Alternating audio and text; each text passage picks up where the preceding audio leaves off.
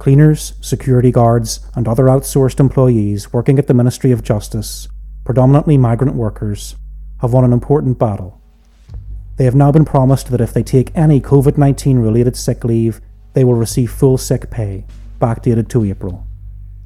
This concession, only granted after a two year tooth and nail struggle, led by their union UVW, United Voices of the World, including six days of strike action and two occupations of the Ministry of Justice's headquarters, sadly has come too late to help Emmanuel Gomes.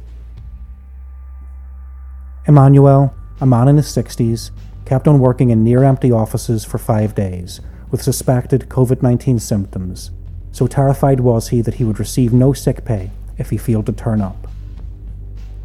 In the end, one of his comrades was so alarmed about the fever he was running and his loss of appetite that he insisted on taking him home. On the 24th of April, he passed away.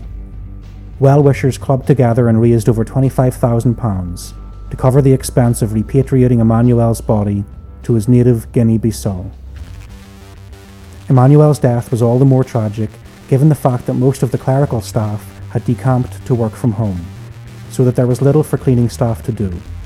But their employer insisted that they continue to attend anyway, even though this meant many workers having to travel to work on busy rush hour trains.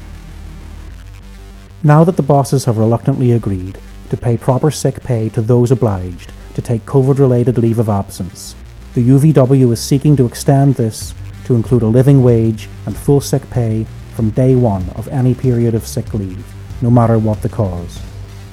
In addition, the union has started legal proceedings against the Ministry of Justice on the grounds that its policy of outsourcing the exclusively BAME cleaning and security staff without parity with civil servants' terms and conditions, including sick pay, stands in breach of the 2010 Equality Act.